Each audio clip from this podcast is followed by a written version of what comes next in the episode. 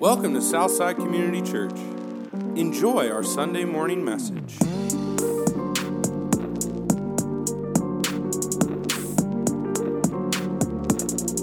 So, this is the second to last, second to last week in our series, Life in the Kingdom. So we've been going through the Sermon on the Mount, I think since April. Is that true, Greg? April? Since April. We made it all the way through to August. That's pretty cool. This is the last, the second to last message on the Sermon on the Mount. And by way of reminder, over the past month, Jesus has been explaining and warning true believers to be on watch for certain things. We've learned that a life following Jesus is not always a suffering-free life. And in fact, sometimes following Jesus means that suffering is introduced into your life in a certain way. And we also learned the week before that, that there's a certain type of prayer life, a life that's marked by relational conversation that is ever increasing in your ability to deal with life no matter what it looks like. So you have this conversational prayer life with God, and it, it builds in you, the Spirit builds in you this ability to handle life no matter what. So you don't need a suffering-free life because you truly do have God. Jesus empowers us by the Holy Spirit to handle whatever life throws at us. And in that conversational prayer life, something incredible happens. We actually see suffering as good. It does something good for the believer. So that's what we're learning in the Sermon on the Mount. And then Jesus last week warns true believers that there will be false prophets who try to teach you that following Jesus means you don't have to suffer anymore. And that's a false gospel. We also learned that there are going to be false prophets who give a leadership structure that, that's based on being mean and harsh and combative, which again is a false Jesus. So if you've got a prophet who's teaching you that there's a suffering-free life, that's not from God. And you have a prophet and a teacher that's being combative and harsh and mean to the flock, that's also not from God. Greg said last week that sinful means do not justify righteous actions. So we have to be on watch because there are going to be false prophets who either market Jesus as a way to suffering-free life, or there's going to be false prophets who try to stronghold you by their desire for power. And we don't want to be attached to either of those types of false teachers. And I imagine the disciples are listening to this in the Sermon on the Mount, and they're probably like, okay, Jesus, I see you. You're coming at these false prophets. That's a mate, like, probably cheering him on. And then Jesus looks to the disciples. And he says, yeah, there's going to be some false prophets.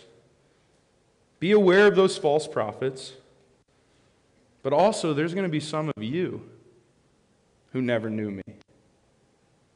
There's going to be some of you who I never know. There's going to be false prophets and false teachers and false pastors and false church leaders.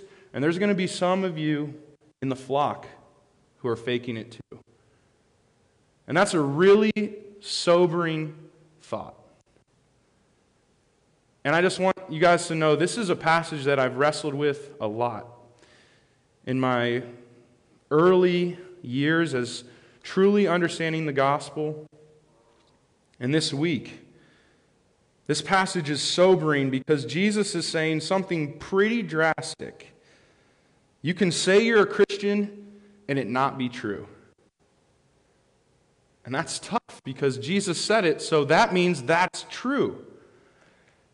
And we're meant to wrestle with that.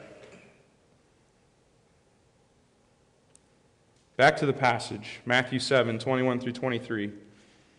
Not everyone who says to me, Lord, Lord, will enter the kingdom of heaven, but the one who does the will of my Father who is in heaven.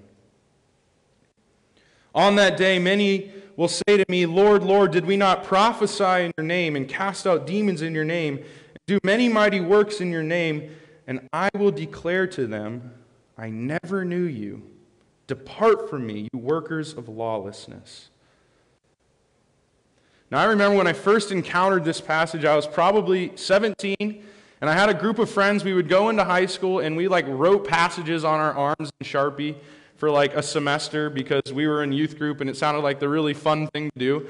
And we were going through the Sermon on the Mount, and we got through, like, the really good stuff that we're supposed to, like, remember and write on our arms. And then we got to this one, and I'm like, what are we going to do? So we did. We were like, all right, well, you know, we're going to continue this, um, this track. And I was, like, terrified to write this on my arm. Like, are you kidding me? I can say that I'm a Christian and it not be true? And I found myself wondering where I would stood on the day of judgment before Jesus. And I would ask these questions to myself, like, have I done enough? Have I given enough? Have I served enough? Have I shared the gospel enough? And I created different different rules for myself so that I would not come to Jesus and say, you know, I haven't really done enough, which is crazy because that's the antithesis of this passage. And, you know, it just made me more afraid. I became more reliant on myself and not on God. And these are, these are very um, understandable questions. They're legitimate questions. Where will I stand on the day of judgment? Where will I stand in front of the Lord? What will He say to me? And my hope this morning is that we bring great clarity because Jesus is gentle, and He is lowly, and He is gracious, and He is full of love. We learned last week, or a couple weeks ago, I should say, that the golden rule only works when you have godly and righteous desires. And Jesus wants us to be aware that there's going to be false believers, and He also wants us to take a true and honest look at our own life from this teaching. And if the golden rule only works when you have godly and righteous desires, then this is really important. And I think there's lots of reasons why this passage is important for true believers, and one of them is that real damage can happen when you take advice from someone who claims to be a Christian but really isn't. Real damage can happen when you take advice from someone who masks their advice in Christianity, but it's not really from Christ. There's going to be people who say that they're Christians who aren't. And our world masks their inspiration and quotability. If you're ever on Facebook or Instagram or Twitter, our world masks their inspiration and quotability in Christi- Christian sentiment. And we eat it up. We send it to our families and to our group chats, and we say things like deep. Right?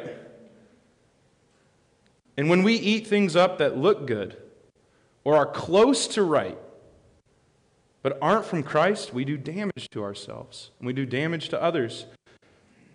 And so Jesus sets sets out in this passage to help real believers decipher what a false believer looks like, because this is some tough stuff. I mean, you're walking a, a tightrope. You're, you're living in a tension knowing that this is real. It's out there. So last week we talked about what false prophets look like, and this week we're going to talk about some evidences of false disciples. The first evidence of a false disciple, according to the passage, is this. A false disciple will profess Jesus as their Lord, but not of their character. A false disciple, an untrue disciple, will profess Jesus as their Lord, but not of their character. Verse twenty-one, not everyone who says to me, Lord, Lord, will enter the kingdom of heaven, but the one who does the will of my Father who is in heaven.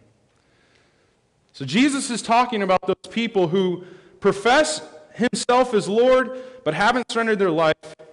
It's the person who gives great lip service, but has no need for a change. We need to take a second to look at what Jesus is really saying here. He's saying that there are people who will say, Lord, Lord, and won't inherit the kingdom. Now, two things. The first thing is that when you say that Jesus is your Lord, what you're saying is, is that, Jesus, I give you the keys to everything in my life. I will bend to you. You don't bend to me, Jesus. My life bends to you. That's what giving Jesus the lordship of your life means. So you're saying no matter what it is, it's yours. You can have it, and I'm going to change dependent on you, Jesus, and I don't need you to change dependent on me. And what's being revealed is that someone can acknowledge Jesus but won't bend to him.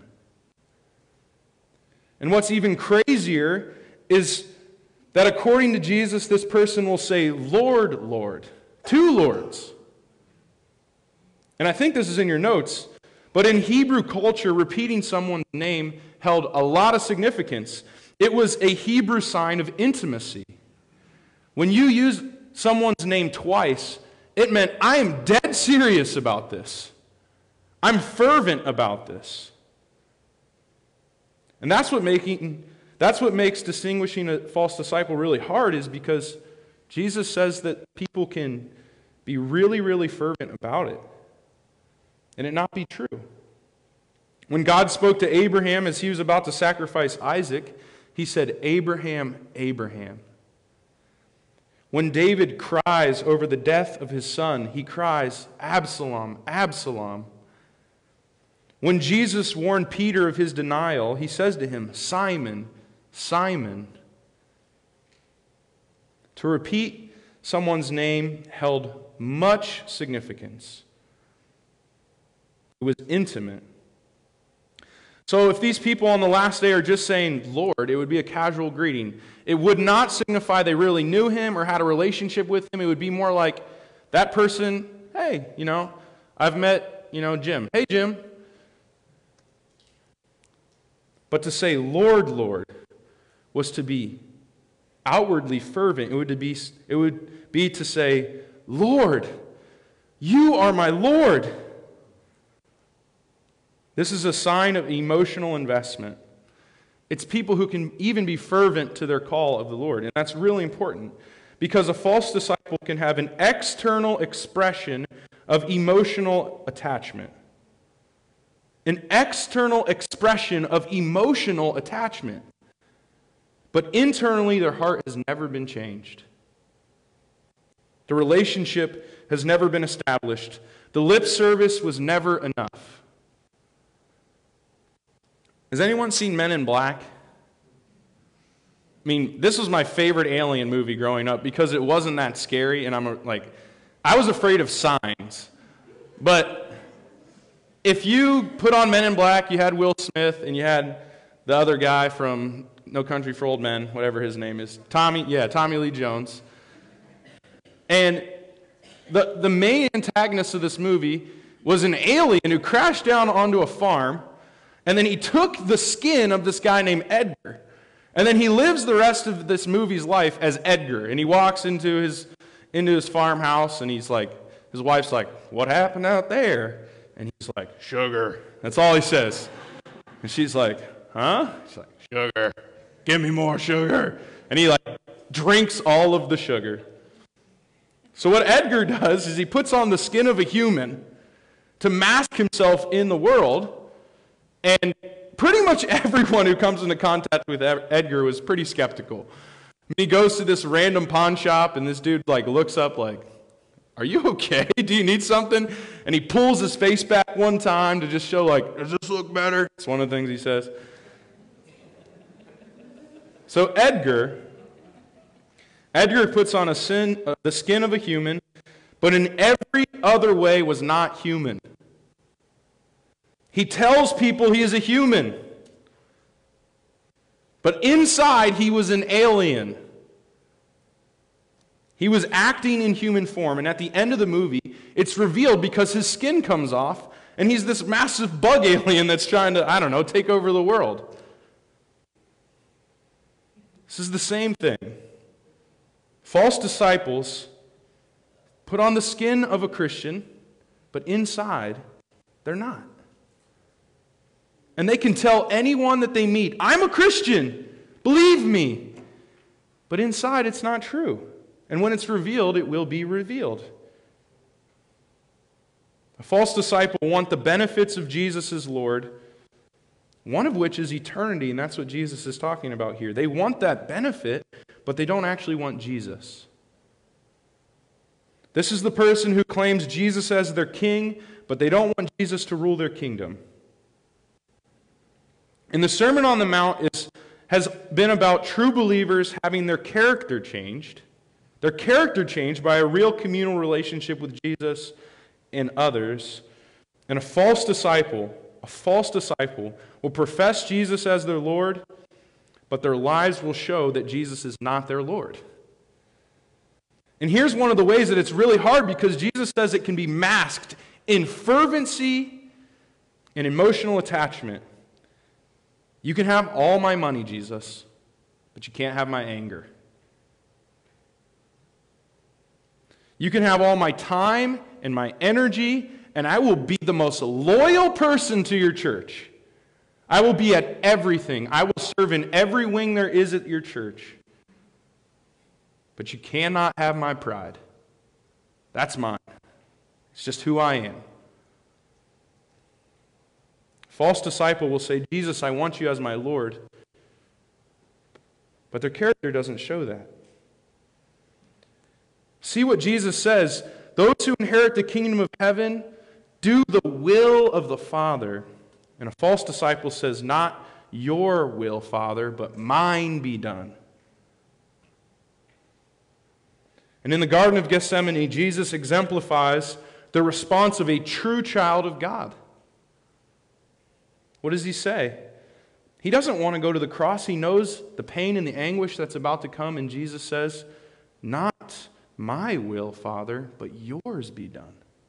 You see the difference? Jesus said, I'm the Son of God, and then his actions showed he was a child of God. False disciple, their life is marked by not your will, Father, but mine be done. So here's what we learn. An outward confession of Jesus doesn't always indicate a repentant heart. You can trick the whole world. You can trick every person you've ever known, and you can't trick God. Number two, a false disciple dis- A false disciple trusts in their own work. Verse twenty-three.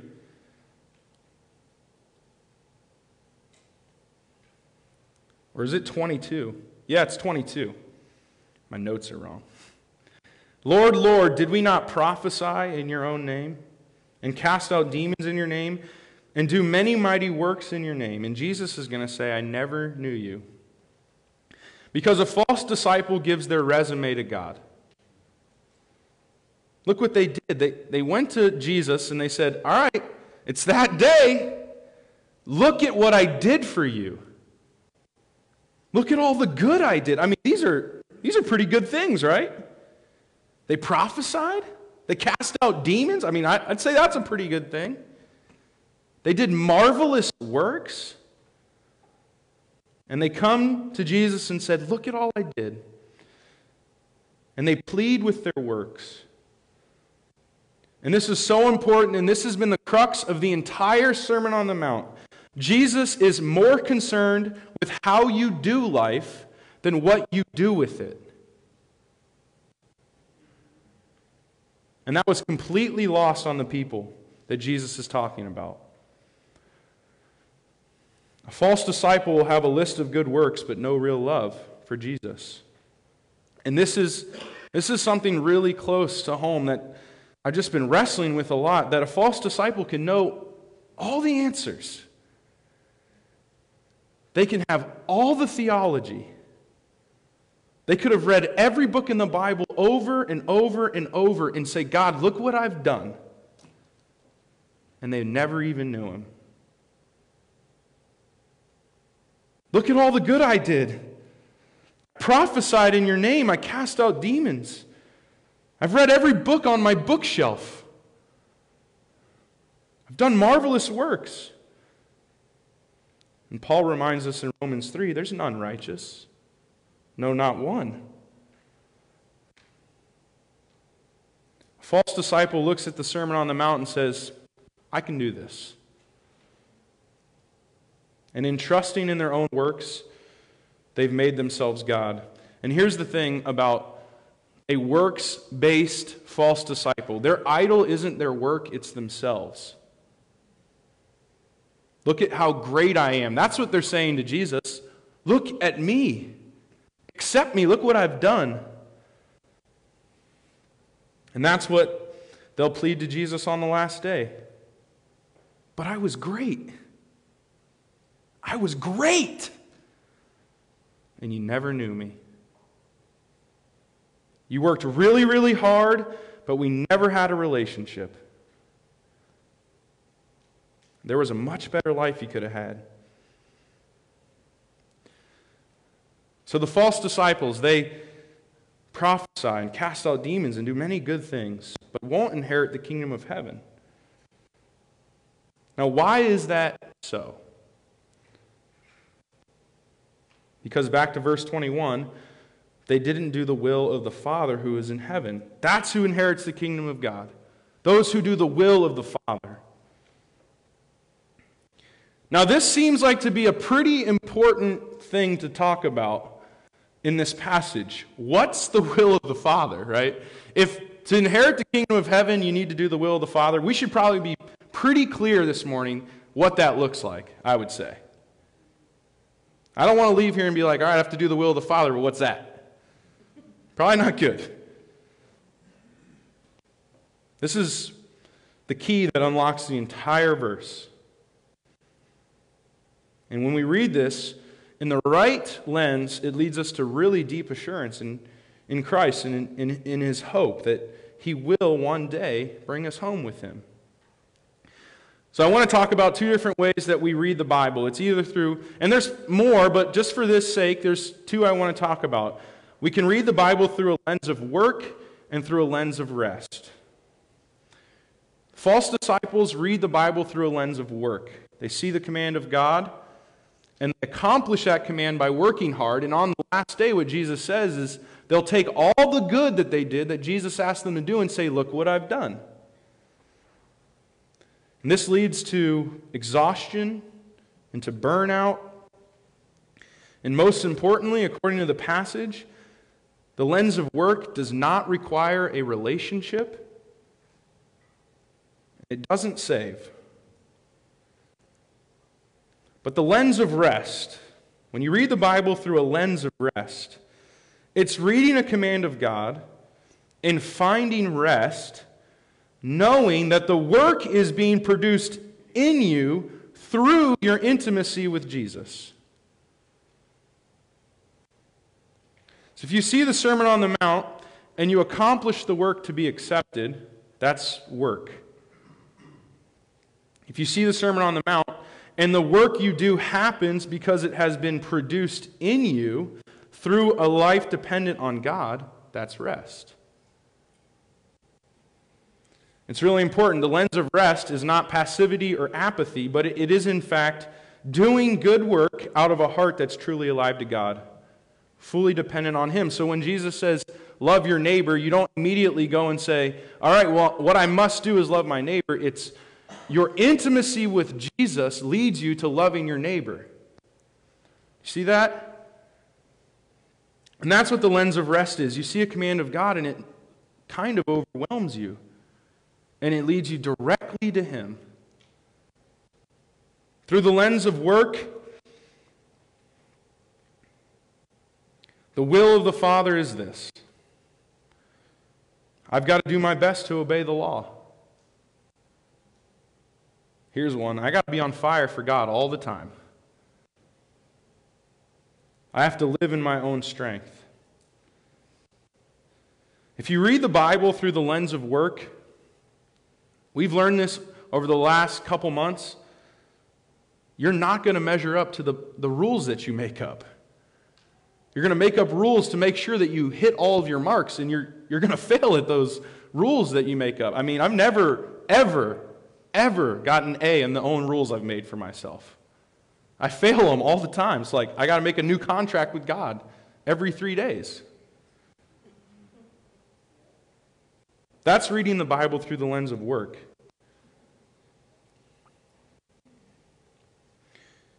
If you read the Bible through the lens of rest, you remember that Jesus helps us out of a dependence on Him. When you read the Bible through the lens of work, at best, following Jesus leads to pride. At best.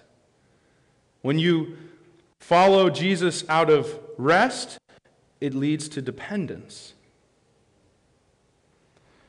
So remember, Jesus came, Jesus came to correct the moral, not to correct the moral law of God, but He came to correct the interpretation. That's what the Pharisees were messing up. They messed up the interpretation of God's word. And under this new interpretation, it's all about Jesus. And you can deboard this train of work and religiosity by seeing that the will of the Father is fulfilled in Jesus. The will of the Father is fulfilled in Jesus and not by you. Through the lens of rest, you can see that the will of the Father is not what you do, but about who you are becoming. Now, this is important because the false disciples were doing some good things, so it must mean that the will of the Father is not to prophesy, or to cast out demons, or to do marvelous works. And we're going to get even a little deeper here. You might think the will of the Father is doing what He asks you to do, loving your neighbor, serving the Lord, being salt and light. These are in the Sermon on the Mount. And you might think that doing the will of the Father is abstaining what He's asked you not to do. You don't look at anyone with lust. You don't judge anyone inappropriately. None of those, none of those are what Jesus is talking about when He says the will of the Father. And here's why. Because believers do not relate to the Father through what they do and don't do, but only through the righteousness given them freely by Jesus. So what's the will of the Father? The crowds asked Jesus in John six, what does this mean? They ask Him, what must we do to be doing the works of God? Same question. And Jesus answered them with, like, we always get to these pressure release valves. It's like, I'm going to, you know, I'm going to blow your mind really quick. This is what Jesus says in verse twenty-nine of John six. This is the work of God, that you believe in Him who He has sent.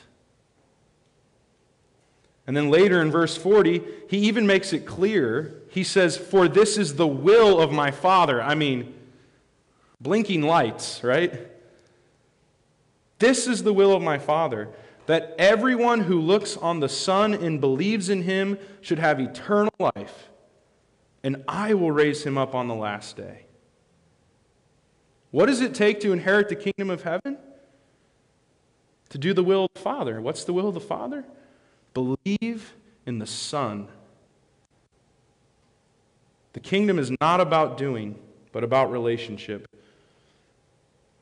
And the will of the Father is about being known, not about doing. I mean, this is the crux of the passage. I think the, the biggest blow when I read this is that Jesus doesn't just say you don't get to inherit the kingdom of heaven. He says, I never knew you.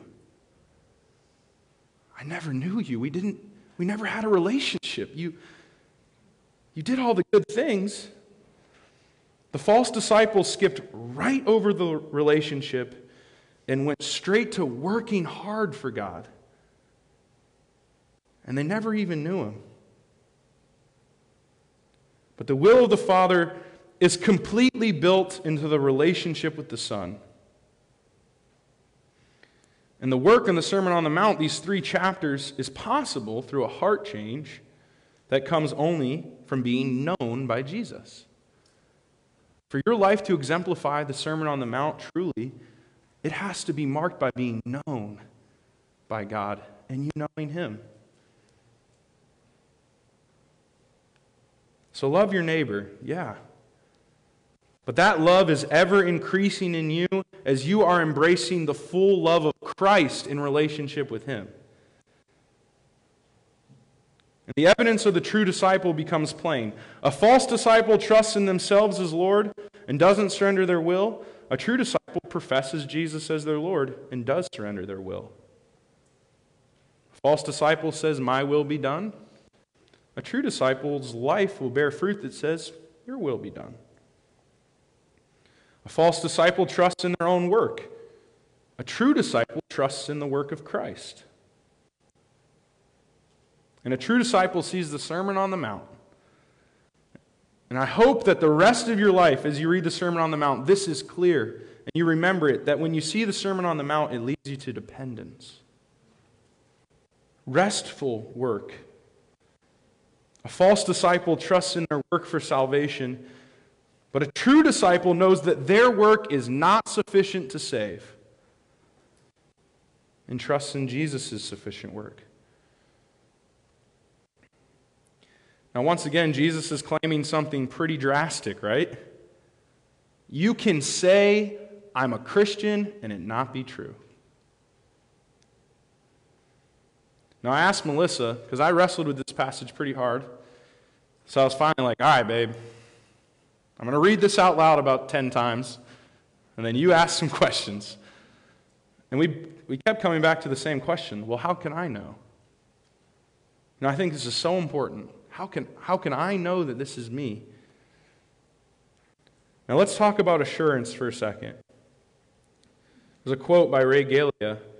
"Assurance is a God-given confidence for every true believer in Christ of their present approval and future acceptance by their Father." So assurance is that you have confidence that you're saved. It's being able to say, "I know." And I, I have to establish this. Assurance is not salvation. It's your confidence in salvation. And something amazing happens with assurance. And I'm twenty-nine, but I this is true for the last eight years of my life. Assurance grows as you get older and you mature with Jesus. And assurance grows even more as you grow closer and deeper and more intimate with Jesus. You become more sure of your acceptance of by Him because you're with Him. You're in relationship with Him. You know that He's gentle and He loves you. We have to see where our assurance is found. The assurance of your salvation is not in the work that you do. That's what the disciples were assured in. They were assured that they would be accepted by their work. Our assurance comes in the work of Christ. A true disciple trusts in the work of Christ. We are not assured because we trust our decision as a kid.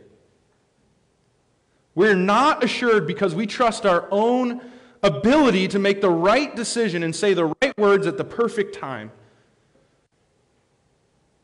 We're not assured because we possess an incredible ability to obey. And we're not unassured because we, pos- we might possess an incredible ability to disobey. This is really important.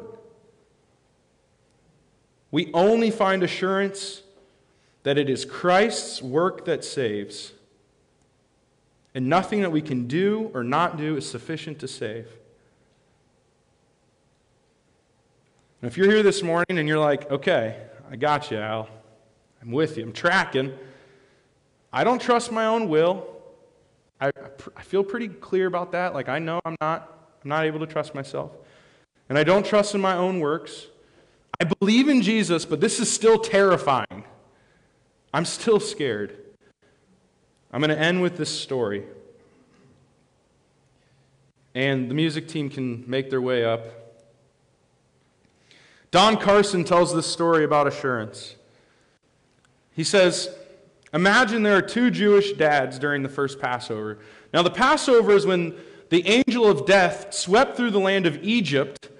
It was the last plague, and God was saving His people. If you dabbed, if you slaughtered a lamb, dabbed the blood on your door, ate the whole Passover meal, it would signify that I'm with you, God. And so, imagine there's two dads on the first Passover, and Don Carson makes, makes it funny, Smith and Brown, as he recalls, remarkably Jewish names. And Smith looks at Brown and he says, "I'm pretty nervous about tonight. Like, this is, this is some, some crazy plagues going on. There's been some flies and some frogs and some warts and some famine. Like, all the cows died. This is, you know, this is pretty scary. And Brown says, I'm not nervous. Haven't you slaughtered the lamb and dabbed your door with the blood? And Smith replies, well, of course I did all that. I'm not stupid. I did that stuff. But I mean, there's been some crazy plagues. This is some scary stuff. Did you know that there's a threat of the firstborn dying tonight? I only have one son, Brown. You got three. The angel of death is coming. I've spread the blood. I've done what God's asked me to do, but I'm still pretty scared. And Brown looks at Smith and says, bring it on. I trust in the promises of God. And that night, when the angel of death passed through the land, which one of these lost their son? And the answer, of course, is neither. Because death doesn't pass over them based on the intensity and the clarity of the faith exercised, but on the ground of the blood of the Lamb. And it's the blood of Christ that silences your accusation this morning. How am I really saved? How can I really know? I've messed up a lot. I've sinned the same way. The blood of Christ saves you. It's one of my favorite hymns, reminds me of the sweet healing. Oh, precious is the flow that makes me white as snow. No other fount I know, nothing but the blood of Jesus. And whether you're a Christian for forty years or this is the first time you've heard it, don't trust in your works, trust in the blood-bought work of Christ. Let's pray. Thank you for listening. Check out our website at southside worcester dot com.